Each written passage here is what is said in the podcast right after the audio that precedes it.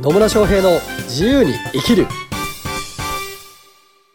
はいというわけで今回も始まりました始まりました第5回目第5回目ですね記念すべき早いですねねえもう5回も聞いていただきありがとうございます、ありがとうございますまあ、今回も自由テーマにお話ししていこうとはい思いますはいねじゃあ今日のテーマは今日のテーマはじゃじゃんじゃじゃんっつってね第4回でうん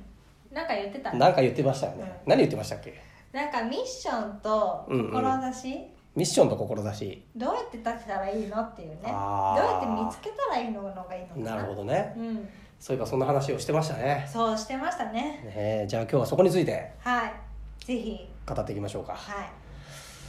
まあ、ミッションとか志ねそもそもじゃあ何であった方がいいのっていう話もありますけどねそうですねなんであった方が良かったんでしたっけね、まあ、これいろんな考え方あると思うんですけど、うん結局自分何のために生きてるのってうんうん思ったことありませんあるねなん か仕事してて、うんはいでなんか毎日同じ繰り返しじゃないですか、はいはある時パッて気づくんですよね何してんだろう私みたいないねありますよね、うんな何なんだろあれこのままでいいのかなって思いまうす、と思いますよねでもそういう時にこう自分自身の志こういうのを成し遂げようだったりとか、うんあるいはこういう世界を作りたいとかっていう思いがあった方が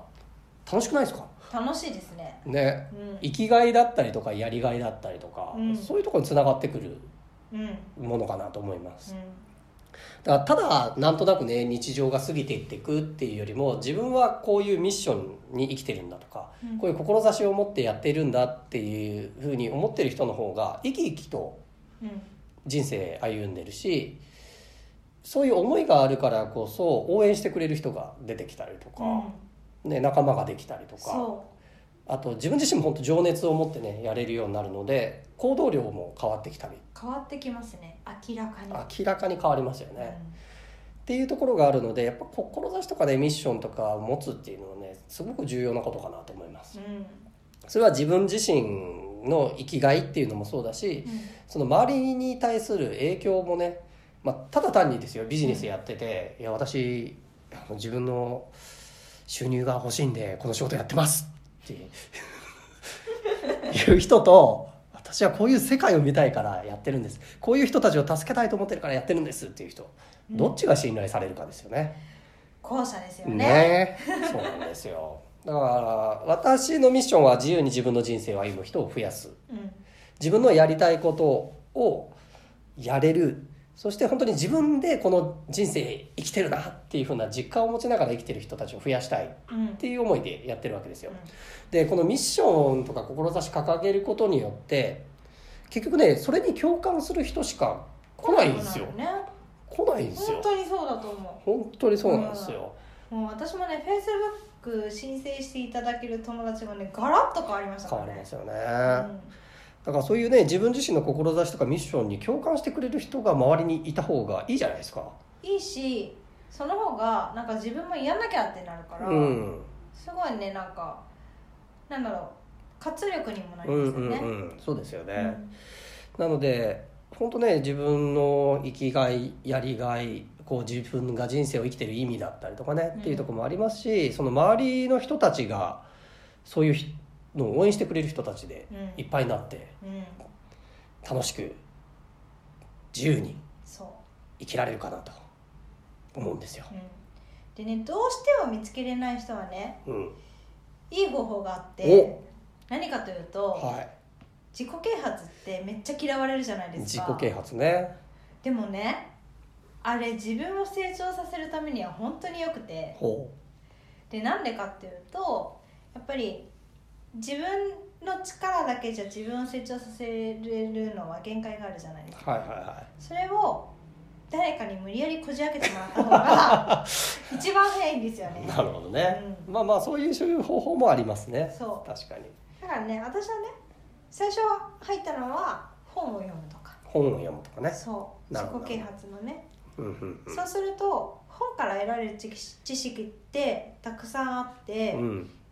それをまずは実践するっていうのが一番早かったですね。なるほどうん、マリリンはじゃあそういう自己啓発とかの、まあ、本を読んでそう実践することによって何かしらそれで自分のミッションとかが見えてきたって感じですか、うん、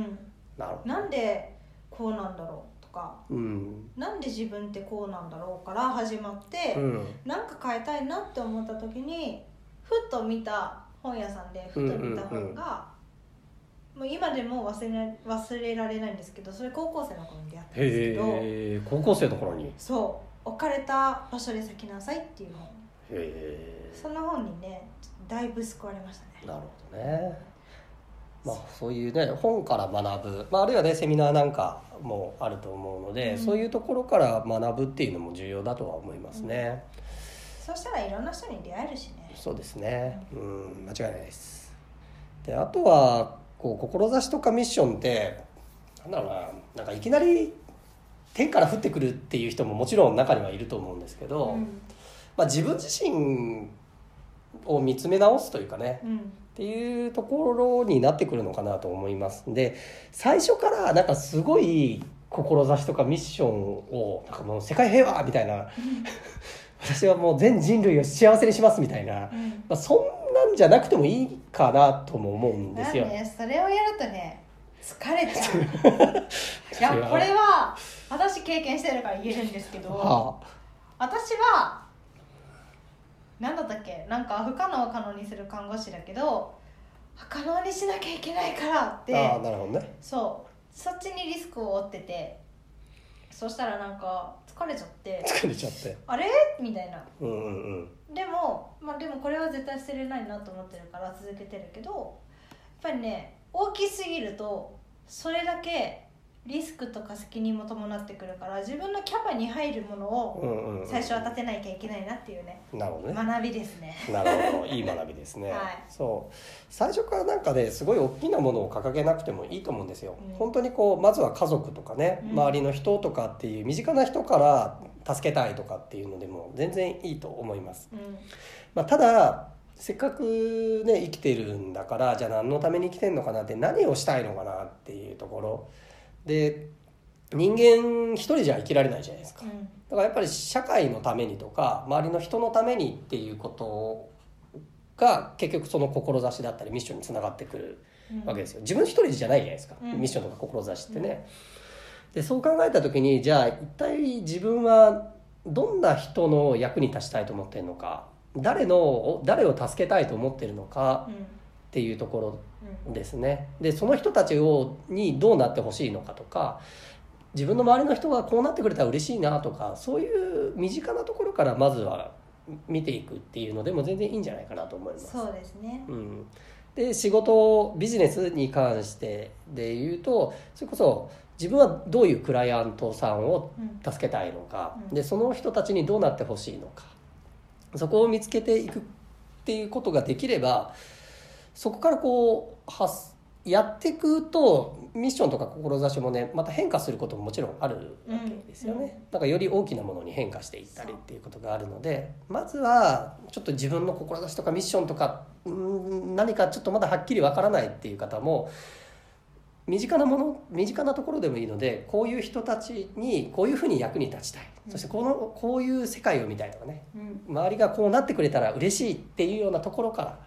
まず自分の志ミッションっていうのを見つけられると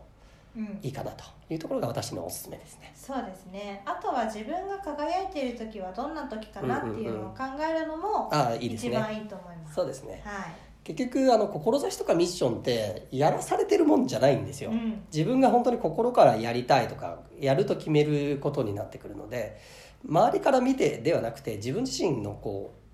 う内なる心から出てくるもの、だからそれは自分が情熱を持っているとか楽しんでるとかワクワクするとかそういった感情もねしっかりとこう自分に素直に向き合いながら立てられるといいかなとそ思ういま。ですすねはいというわけで今回もね今回はね第5回目でしたっけ第5回目です、うんね志とかミッションとかねついてねお話してますけど、本当にこれがねビジネスにおいてもすごく重要になってきます、まあ、前回もお伝えしたようにそういう志とかねミッション前回じゃないか今回か前回もお伝えしてるかなしてますよね、あの結構ねあの志とかミッションねあのこのチャンネルではよく出てくると思いますけど、はい本当ね重要なんですよでそれを持ってるからこそ自由に生きられるっていうふうに思ってますだってね自分がこうやりたいことだったりとかがなかったら本当の意味での自由じゃないじゃないですか、うんこれをやりたいからやってるっていうのがねうん私は自由だと思うし、それによって社会をより良くして周りが笑顔になって自分自身も楽しみながら豊かになれるうんと思ってるので、まあ、ぜひねこの志とかミッションどんなものでもいいですまずはご自身なりに作ってみてそして作っただけではダメですこれをちゃんと周りに伝えていくっていうことですね、そうですねうん、で伝えていくことによってその応援してくれる人だったりとか共感してくれる人が現れてくるのでうんぜひご自身のあなたの志ミッションを語ってみてくださいはいでは今日も最後までお聞きいただきありがとうございましたありがとうございましたではまた次回にお会いしましょ